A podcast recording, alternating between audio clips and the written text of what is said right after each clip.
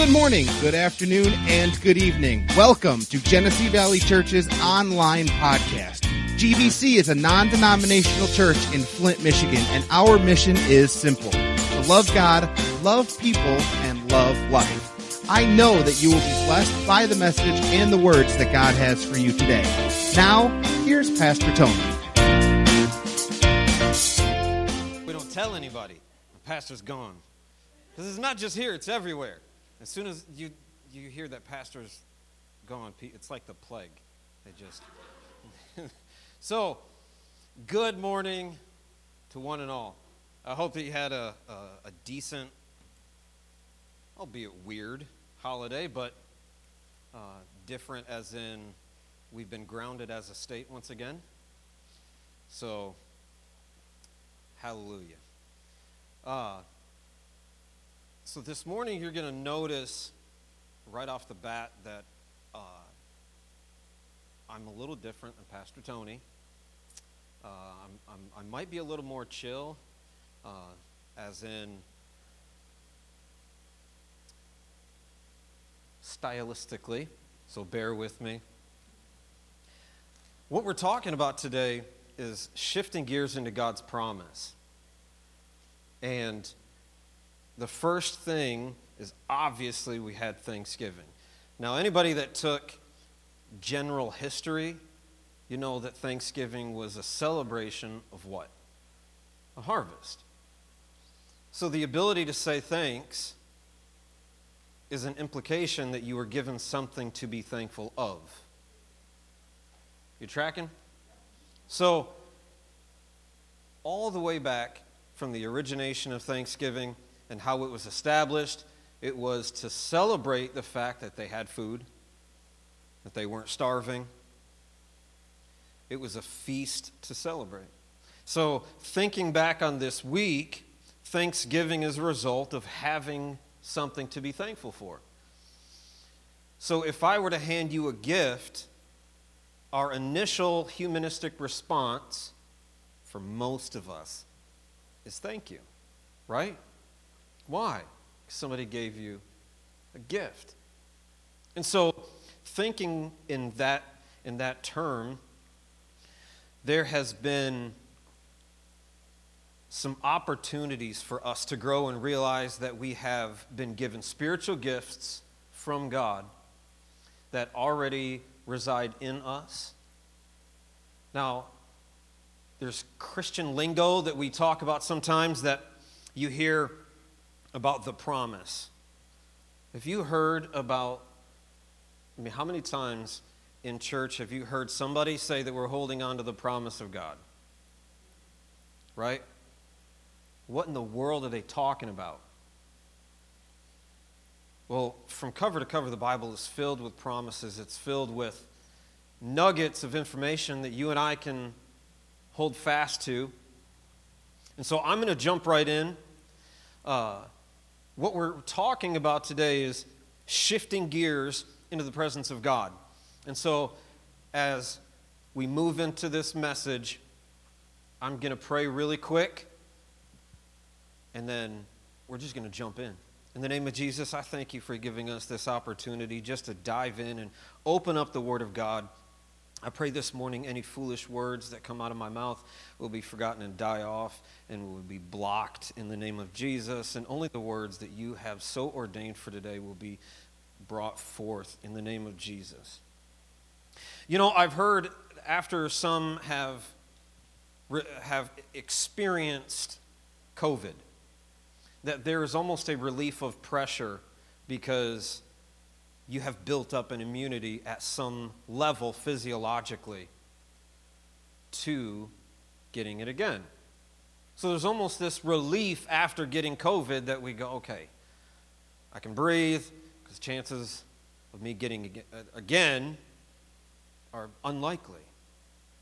So if in the natural we can have a sense of relief because we know naturally, physiologically, our bodies can create resistance to disease and infection, how much more in the Spirit, when God said that greater you and I can do because the Holy Spirit I mean, the Holy Spirit that resides within us.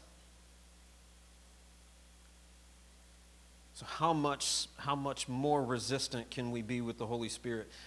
Now, Psalm 91 we broke down the last night of our life group. We had a great time. And there's a phrase that you might hear in church that the Word of God is its own proof. Now, first thing you'll know is I'm more on the teaching side. I love the Word of God. So you'll learn the end of Psalm 91 mentions the road to salvation. It's David's foreshadowing of the future. So, what David is breaking down in the end of Psalm 91 is, and you'll hear it, this is God's perspective, and he's saying, Because you've called my name, because you believed in your heart, I, am going to rescue you. Now, doesn't that sound a whole lot like if you confess with your mouth and believe in your heart that Jesus is Lord, you'll be saved? So, the Word of God is its own proof of validity. Are you tracking? So, there's a couple of things as baseline that we're going to establish. First, Joshua chapter 1 and we're going to be kind of dancing around Joshua. No, I'm not going to uh, read entire chapters. So some of this is just is just an opportunity for us to to have some reference points. So Joshua chapter 1 verse 9 Have I not commanded you be strong and of good courage. Do not be afraid. Now, here's something moving forward into this next season, into this next shift, whatever church lingo, verbiage that we choose to use. Moving forward, be strong and be courageous. Now, the first point that I want to make to you is I propose this that it's the same that when God, the creator of the universe, used his voice alone and by his breath breathed life into existence. So when he said, Let there be light, what happened? Life happened instantaneously. Now, when God said, I mean, let the sea be separated from the land, it happened. So, Number one is this shifting into the presence of God, shifting gears, moving forward. You have to know your identity and who you are in God is proportionately linked to our ability to link our heart and our inner spirit with the heart and the spirit of the Father.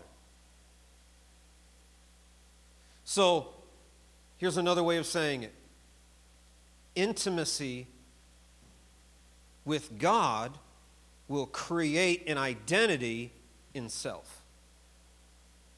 Does that make sense? So, when he says, when, when you're reading the Word of God and it says, be strong, be courageous, God is not expecting you to conjure up magically some existent thing that isn't there. Are you with me? So, here's another way of saying it when he says, be strong and be courageous, it's the same as when he said, let there be light.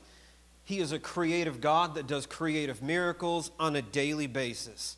So when you're reading the word and you feel like you're on the verge of a mental breakdown, you feel like depression is just right at your doorstep, I want you to know this one thing that when he speaks to you, the word of God is a living, breathing thing. When you read the word of God, time does not erode God's promise. Because it was 2,000 years ago, that does not negate the validity of the word of God today.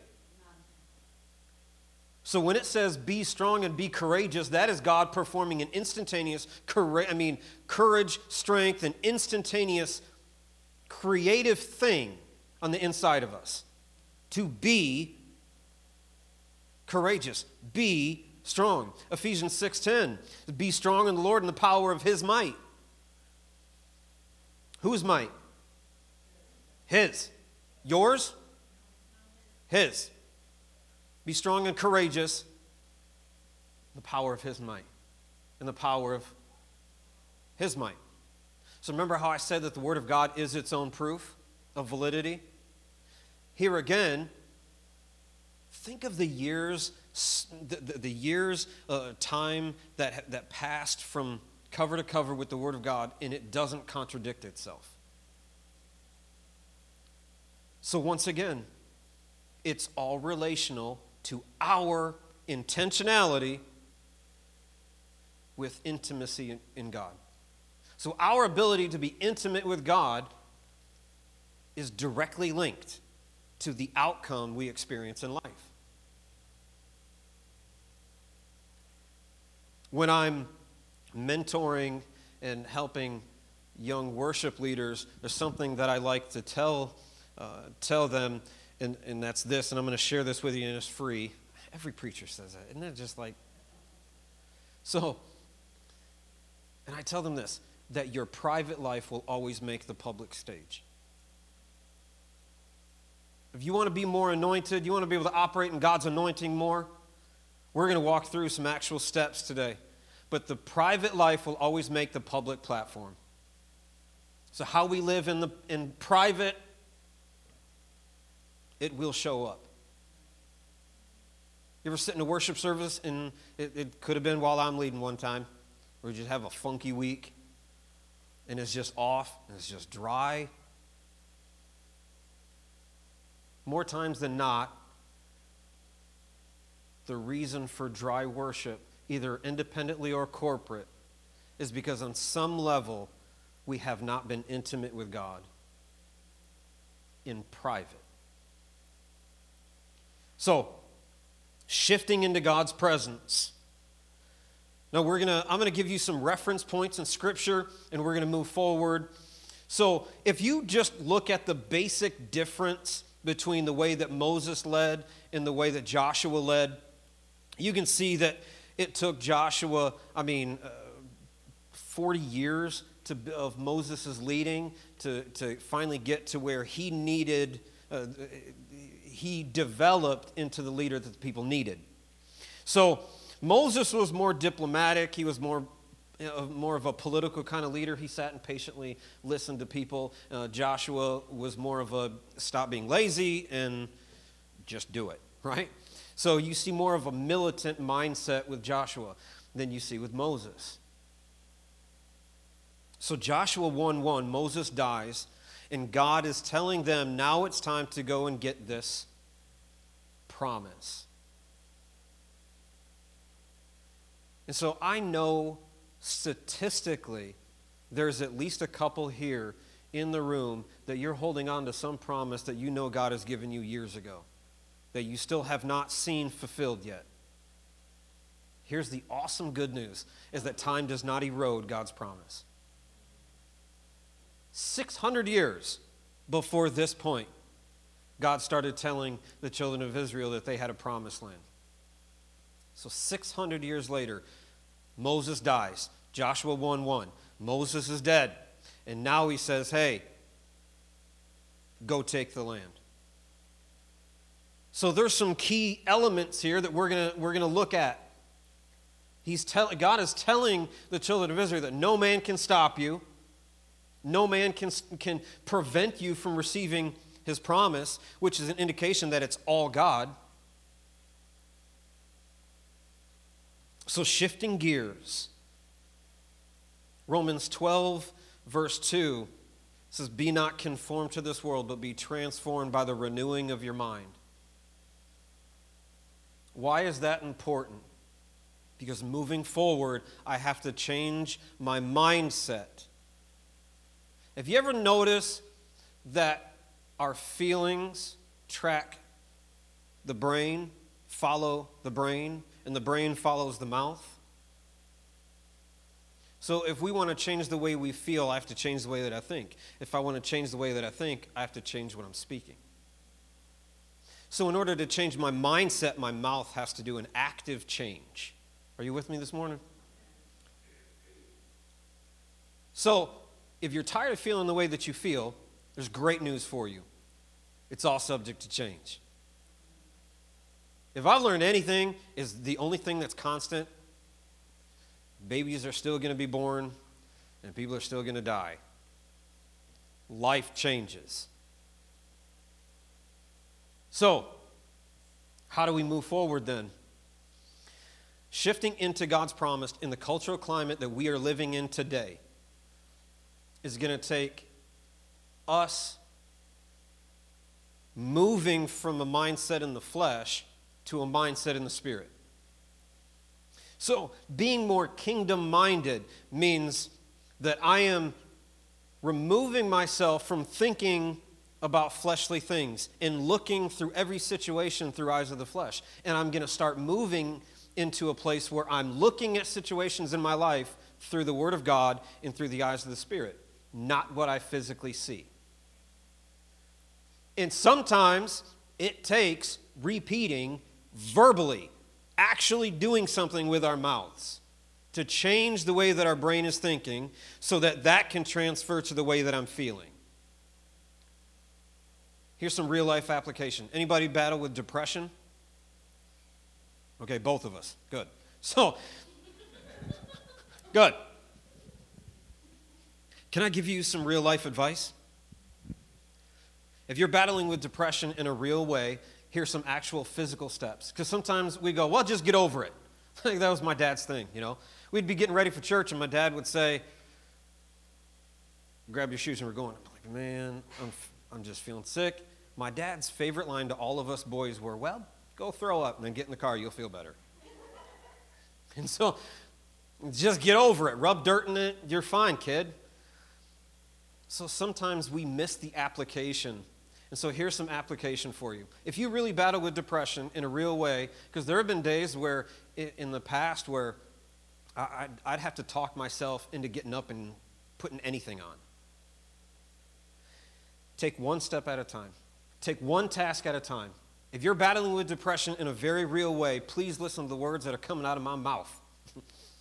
Number one, get out of bed. If you can't muster up anything else at that time, train your brain to think right now, I'm just worried about getting out of bed. And then after you're up and get out of bed, make your bed. Number one, it's another task that you've accomplished and you can look at physically and see that you did something. I made the bed. And the other thing that it does is it kind of is a preventative measure for us jumping back in. And here's number three get ready for the day. Women, if you got your makeup that got to, you got to, you know, lip, whatever, as, as a kid, I remember watching my mom do her makeup, and like in the 80s, like there'd be like the heavy eye or the lip liner, and then bright red. So, hair up. So, whatever you got to do to make yourself feel good, shave your face. Women, get rid of the beard. Whatever, whatever you got to do.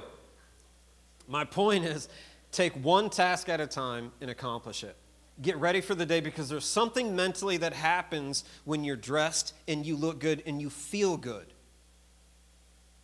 Then it's easier to start quoting scripture. It's easier to start diving in on a deeper level. Okay, now I'm out of bed. I've accomplished some tasks for the day. We're starting to feel good, right? The Word of God is living and breathing. So to shift into a militant mindset is required in shifting into God's presence. We have to move into a mindset where I'm transformed by the renewing of my mind. I'm transformed by the renewing of my mind. Can I give you, here's another real life application as an example of transformation versus conform, conform, conforming. Thank you for the help. So if I'm conforming, it's like your teenager that, that their room is trashed, but the rest of the house is clean. When they exit their room, they conform to the rest of the house. Meaning the grudgingly, put their dishes in the sink where they go, put, right? But as soon as they get back to the room, since there is no real transformation, they're just conforming temporarily, temporarily. I'll talk right by the time we're done. So the temporary conforming is the same thing that we do when we come to church and we feel like I always have to be okay. We feel like I have to come in and put on a porcelain mask and make sure that everybody thinks I'm smiling and I'm good.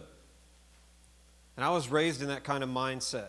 My dad would smack us, all of us boys in the back of that. My, you can already tell. I knew that my parents loved me, but I was terrified of messing up, right? So dad would pop us and be like, Why aren't you smiling? Because you hit me. Listen, I don't care if you look happy. And so we come into church and we feel in our adulthood that we still have to come in and look happy. It's okay if you're not okay.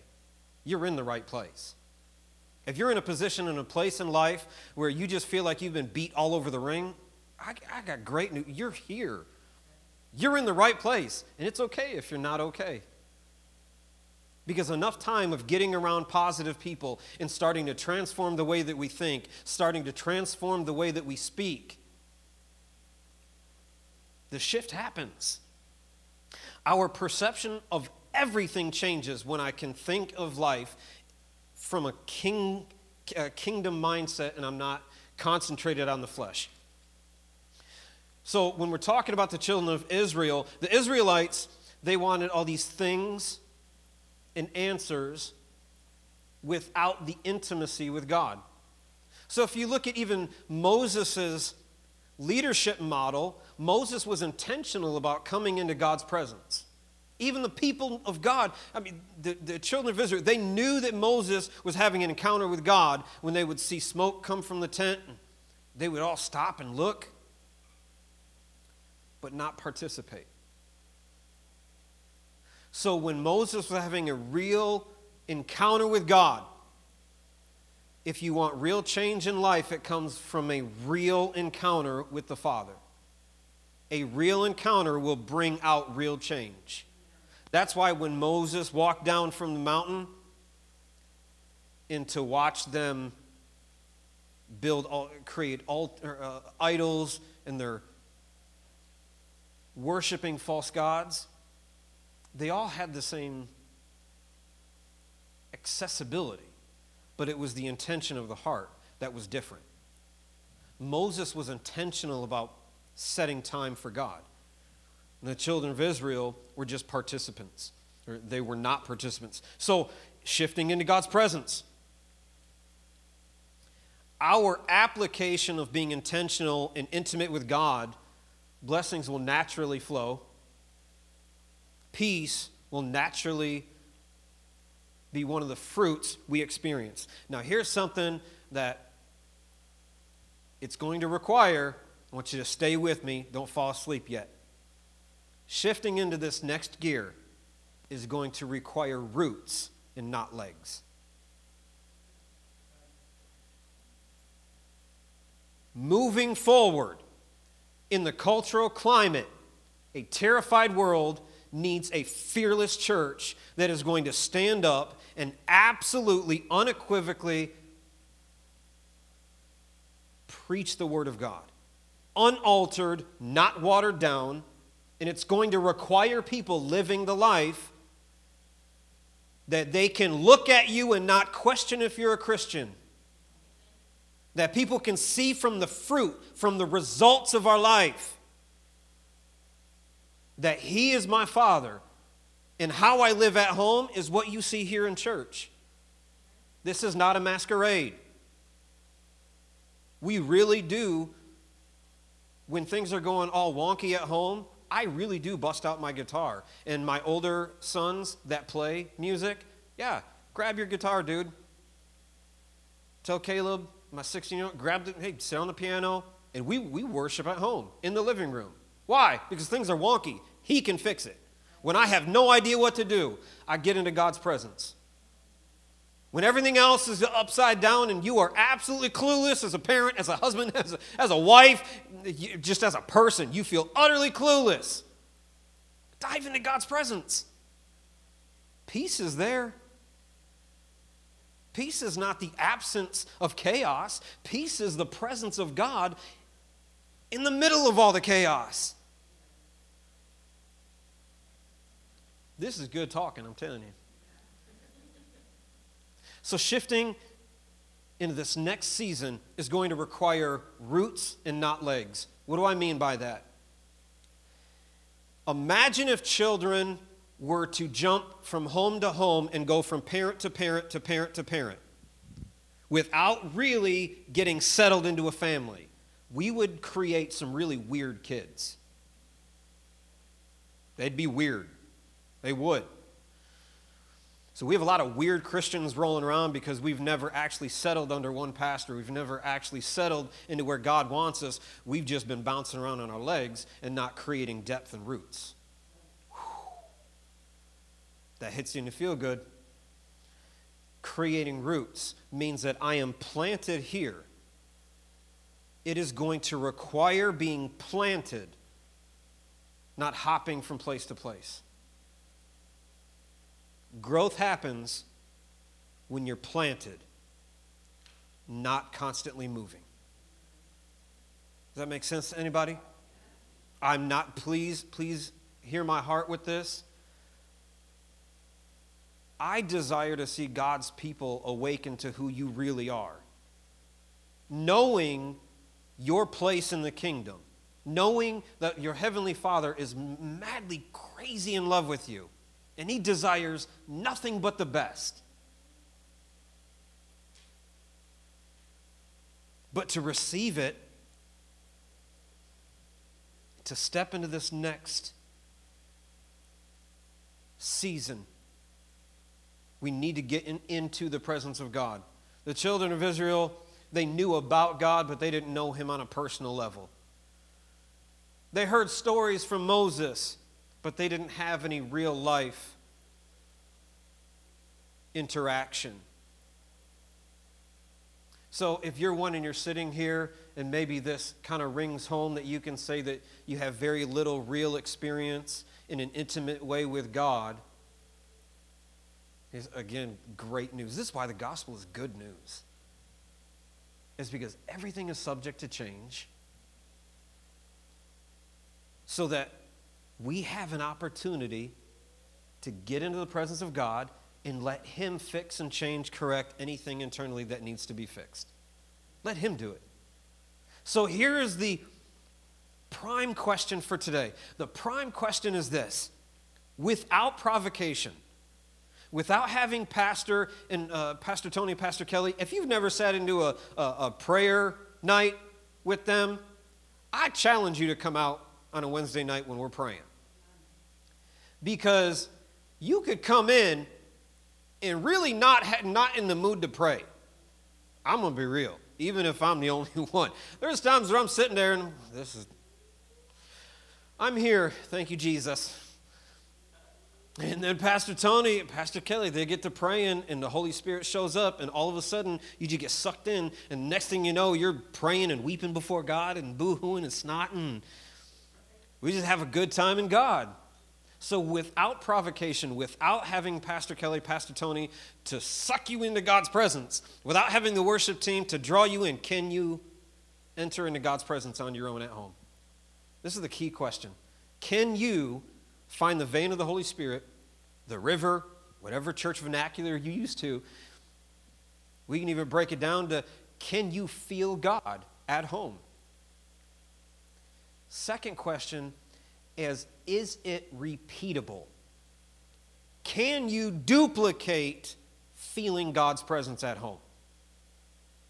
If you can answer yes to those two questions, then you absolutely know on, on like when life changes on a dime and you are in a mode where you absolutely are desperate for a word from God, you are desperate for God Himself to come down and reach His hand into your situation and turn things and actually breathe life and create miracles in your life. If you need that and you can say, I know how to feel the presence of God, enter the Holy Spirit, the, however you want to say it, and you know how to duplicate it,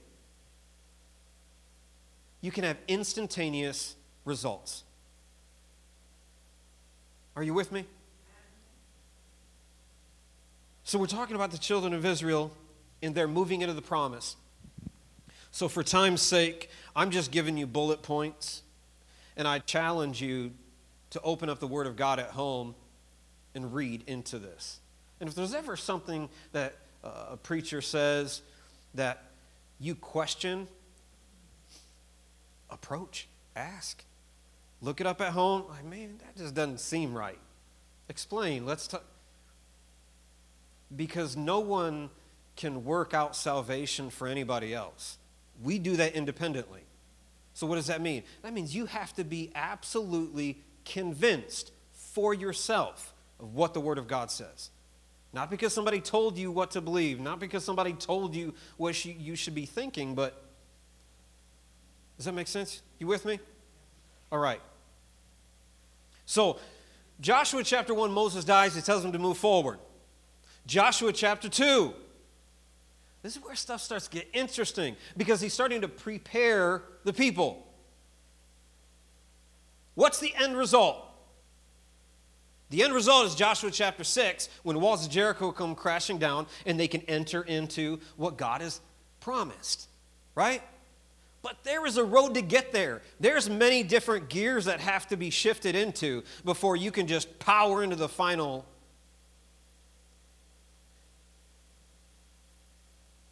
Now, in the military, I was an equipment operator, so I can operate anything with wheels, tracks, all of them. So when we were talking about shifting gears, I was like, dude, we can start talking about semis. We can talk about power shifting. We can talk about, I mean, you get out of gear and you're in a big rig, you have to come to a complete halt and then restart. There is no finding another gear, right? So having to calm myself because right now I'm thinking of anything with wheels or tracks and how it applies. So, however, you have to think about shifting gears, what does it look like to you? The easiest way possible. Shifting into this next season, shifting into what God has, is going to require us to find God on a regular basis. This is why sometimes I'm asked to come do work to, to do worship for people, and I'm mediocre. Now listen, I'm not fishing for compliments. I'm really not. Please don't don't. I've had people come up to me afterwards and be like, "Hey, no, listen, man. You, I don't think you. No, I hear my heart. As a musician, I've played around a lot of musicians. I'm mediocre, right? I played with people far better. Man, I met with one of my uh, my spiritual mentors yesterday, and him and I were chatting, and that dude is phenomenal. So then, why do people ask me? All I can tell you is I rely heavily on the anointing to cover up what I can't do. I know how to tap into the presence of God. I may not be able to tell you every note that's in the circle of fifths, but I can tell you right now, this second, if I jumped on the piano, I could create an atmosphere where God shows up now. When my wife is having one of those off days, she ain't here, don't tell her I'm saying this. she stepped out. So she doesn't have very many. Oh, my mother in law's here. She's going to tell her, anyways. she doesn't have very many, but if she does, she will start playing worship music and she'll get into her office space because I, I, made her a little office because she does, she runs a, a business. So she gets in her office and she just turns on a sermon or a, a worship and she will start doing it on her own. Why? Because she knows how to get to where you're feeling God's presence. So, here is a couple of things that we're, I'm just going to highlight. Joshua chapter 2, he mentions about purity. About purity. Just uh, a, hey, this is my Bible. Look at this. Can you see it from back there? Those who need spectacles. It's highlighted, underlined, color coordinated. Why? Because when I say that I dive into the Bible and the Word of God at home, when I'm desperate for Him, this is where I find the answer. So, uh, and I don't care if you do it on an iPad because now they get all fancy and you can highlight scriptures on your iPad, you can from your phone, whatever you got to do. Dive into the Word of God. Amen? So, jo- Joshua 2, he's starting, uh, uh, preparing the people for going into the promised land. So, he's talking about purity. And this was a time to get ready. This is a time to prepare for what God has for this next season. When it's time for war, military leaders will say, sharpen your swords, polish your shields, get ready. I've served in the military, and, and I, I here's my first experience with stage fright in combat. No joke. We're in an MRAP, and we're in the middle of our very first firefight.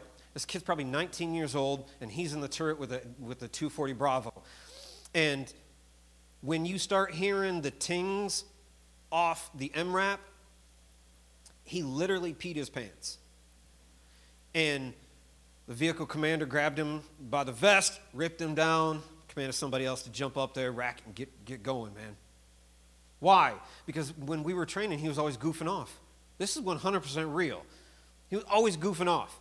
And so when it came time and it was jammed, he didn't know how to fix it. He, he couldn't, when the 240 was jammed, he couldn't fix it because he never trained hard enough to actually tear it apart and rebuild it and fix problems.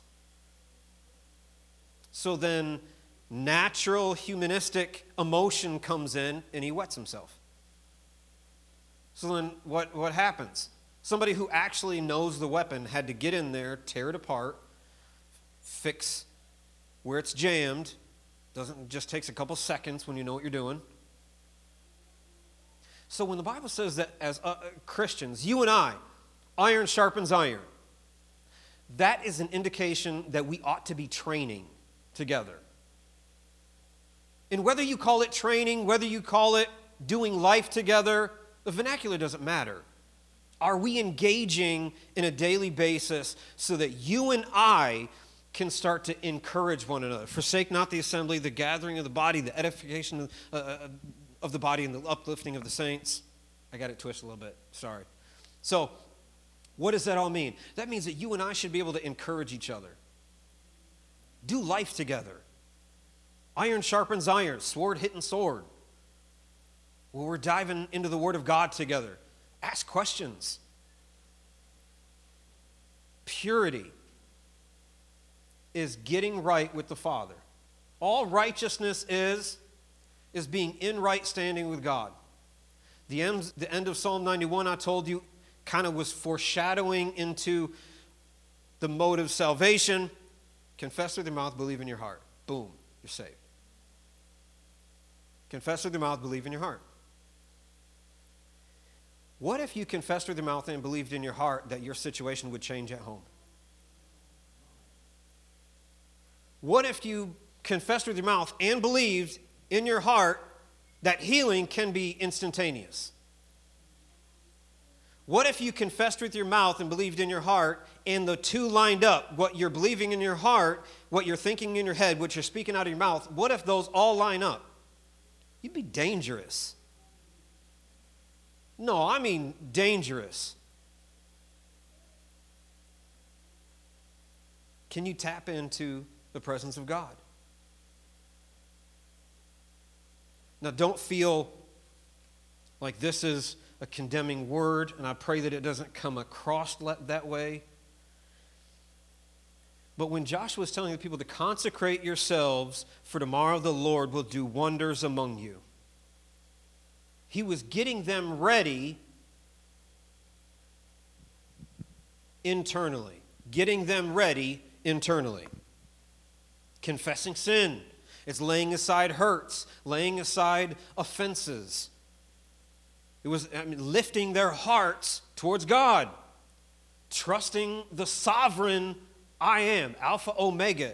I mean, He is the King, He is the end all be all. When I was a kid, pastors would come up and he'd start talking about Jehovah Tsidkenu, Jehovah Rapha, Jehovah Shalom. He, I mean, and that's just not funny names. This is who God is. And the question that I have is who is God to you? Who is God to you?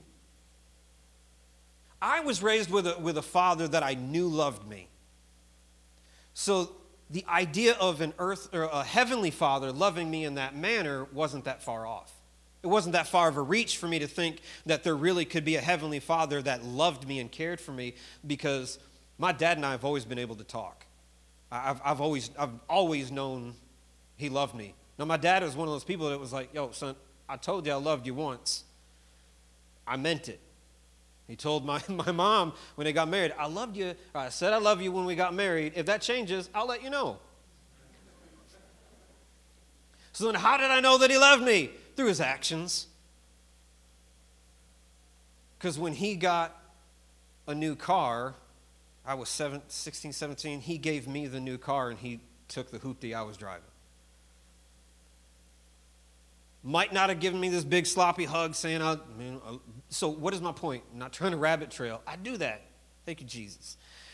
So, what, what I'm saying is if you have an earthly father that is loving, sometimes it's easy to see God as a loving father. But if you weren't blessed with an earthly father that loves you and you grew up with that unconditionally, sometimes it's harder for us to really believe that God is crazy, madly in love with you. And if you don't get anything else, I want you to understand this that he created you, he created you for a purpose. In order for you to even be here, God Himself, the God of the universe, that by His breath He whispered into existence, and light was separated from darkness, and land was separated from sea. I mean, this same God literally had to breathe life while you in your mama's belly. So the love that God has for you was shown on conception. Think on that. The love God has for you was shown extensively in conception alone because He had to have breathed life. God is crazy, madly in love with you. If we are not familiar with being in God's presence, sometimes it can feel awkward. It can just feel awkward. But if we're familiar with being in God's presence, there's a comfortability and a level of peace that comes. Because, man, I, I can find God. I'm not begging Him to come where I'm at, I'm chasing Him. One of the best pieces of, of advice when it came to worship music, I was like 16. I sat down with a well known gospel recording artist, and we were just talking. Because back then I was just doing Uh, playing the saxophone in studios, and, and, and he said, How I stay relevant is because I never ask for God to bless my music. I ask Him to show me where He's blessing. And if He blesses country music and that's the new shift, I'm there. Boots, hats, and all. Because I'm going where God's at. So if we change our mindset and we change the lens in which we see things, and instead of it being all about me, it's all about Him. It's easy to shift into this next season where we have to rely on being in the presence of God. Now, there's, a, there's this next part of the story stepping into and not talking about walking in the promise and not living with the promise. What's the difference? Living with a promise is believing that one day it just may happen if all the cards align correctly. If I pray hard enough, maybe I'll kill that giant like David. If I'm good enough, then maybe one day God will bless me and, and I'll actually feel loved. Maybe, maybe, maybe one day, if I, one day, maybe, one day, maybe, one day, maybe, when I'm living with a promise, I'm holding it like a present that it might happen one day if everything aligns perfectly. But if I'm living in God's promise, I'm walking in it now because God has destined me to be here in this moment. And it's all about Him, not about me. So it's not on how good I can be. It's not about my giftings or my talents. It's all about Him. And if He is the central focus and I'm living in the promise that I'm walking in it, my speech changes because I'm not talking about maybe one day if I'm good enough, I'll be healed. Maybe one day if I'm good enough, all my kids will be saved, sanctified, filled with the Holy Ghost. Maybe one day, if all the cards align correctly, then I'll finally get what God has promised. No, no, no, no, no, no, no, no, no. no. Don't get it twisted. When I'm walking and living in the promise of God, I believe it's for right now, not someday, maybe in the future. So the lens by which you see everything will change when we live in and not hold with. I'm not holding it, putting it on a shelf. It'll happen sometime. No, man, God spoke it. Do you believe that the Word of God is the actual Word of God? Do you believe that this is actually God's voice speaking to you and I? Then it shouldn't be that hard for us to know that not only are we loved, but He wants the very best for us. The very best. So we don't have to live in lack. I don't have to live in, in, in, in Poorsville where you, we always feel like, I should be blessed. But then jealousy comes in because jealousy is me thinking that I deserve it more than you do. So when I see somebody else get blessed, you, you can call it whatever you want to, but you're jealous. When you see somebody else is blessed and you're like, must be nice. That's jealousy because you don't think God can do that for you. If you knew that God could do it for you and you see somebody else that's being blessed, you just go, man, high five, praise God. I'm, dude, that's awesome. My reaction changes. You hear me? Your reaction changes because your heart is in line with the Father. And because He's not a jealous God uh, or a God that promotes jealousy, but He's a loving Father. So, in my close, I'm going to ask a couple of questions again because I'm just one of these people that I love to ask questions. Verse 15 says, And soon as those bearing the ark came as far as the Jordan, and the feet of the priests bearing the ark were dipped in the water. The waters coming from above stood and rose up in a heap very far away.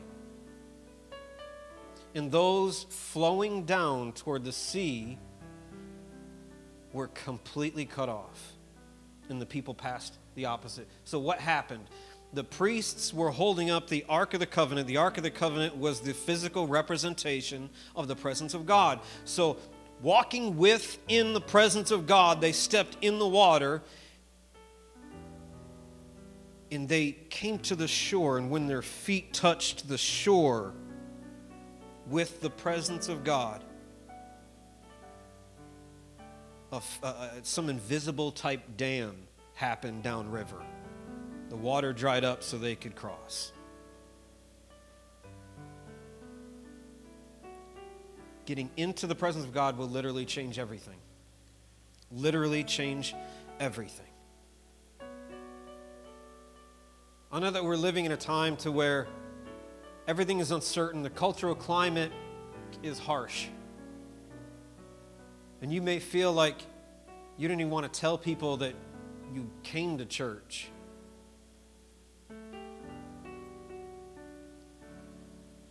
Charles Spurgeon talks about a story. He was, and if you were in the life group, you heard this.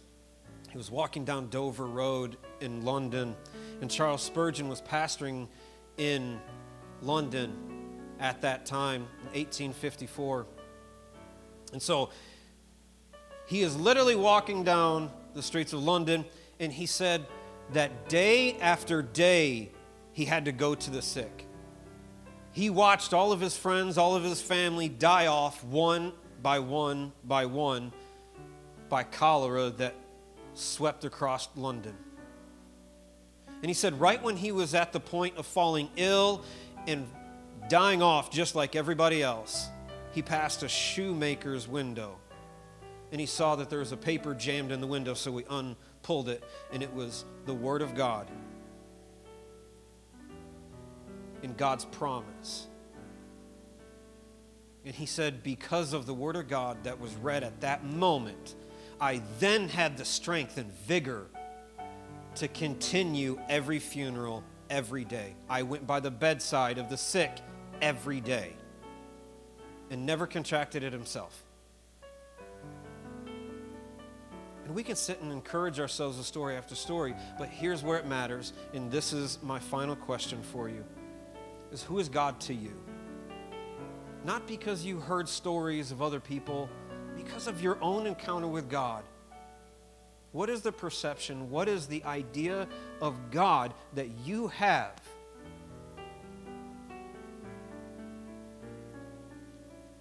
Some of us are using language that we shouldn't use. And I'm not just talking about swearing. If what I'm speaking out of my mouth is not what the Heavenly Father thinks of me, if what I'm saying isn't what He has said about me, then I really need to stop. Speak what He thinks of you. You are fearfully and wonderfully made.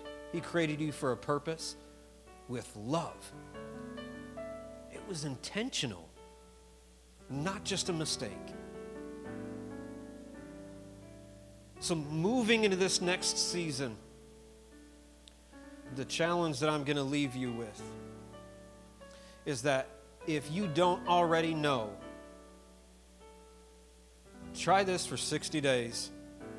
And if it doesn't change, come back and, and let me know.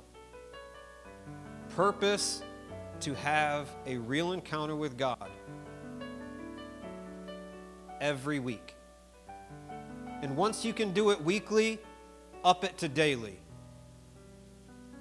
Watch the change that will, that will take place in your life.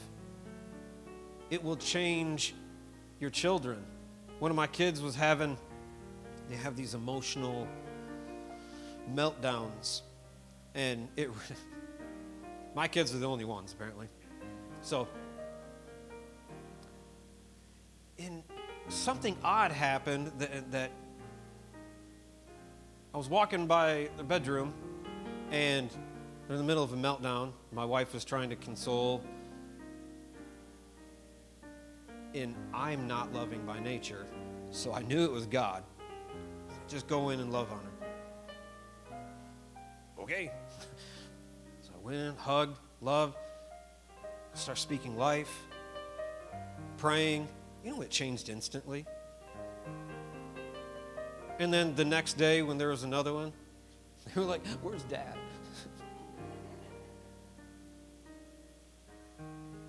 God will change literally everything in our world. Literally everything. So I leave you with this. Not only do you have a heavenly Father that loves you, here at GVC, we love you, and I love you. One of my favorite things to do is go up to, if you're a guy, do this. I do it. Do it. I do this to my buddies. I'm like, yo, I love you. they get weird. I'm like, thanks. I'm like, no, don't sidestep it. I said I love you. And I'll call them, hey, man, I love you. And they get weird. They do like, um, I don't know, uh, ditto. I make them. Don't tell me, do you love me? Jim, do you love me? I love you.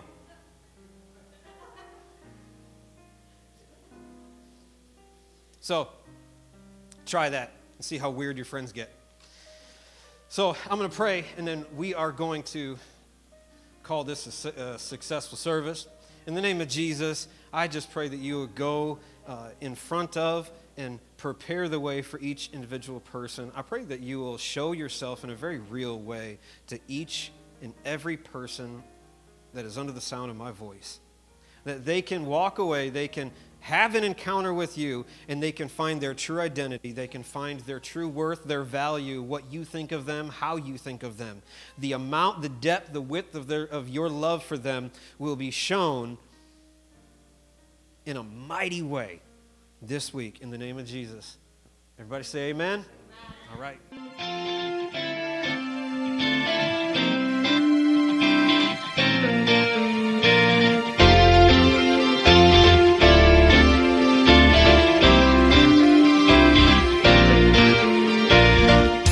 Forget to subscribe to this podcast and take a look at all of our social media sites, which can be found at our website, gvchurch.tv. We know that today's message has been a blessing to you. Thanks for listening. We are Genesee Valley Church, loving God, loving people, and loving life.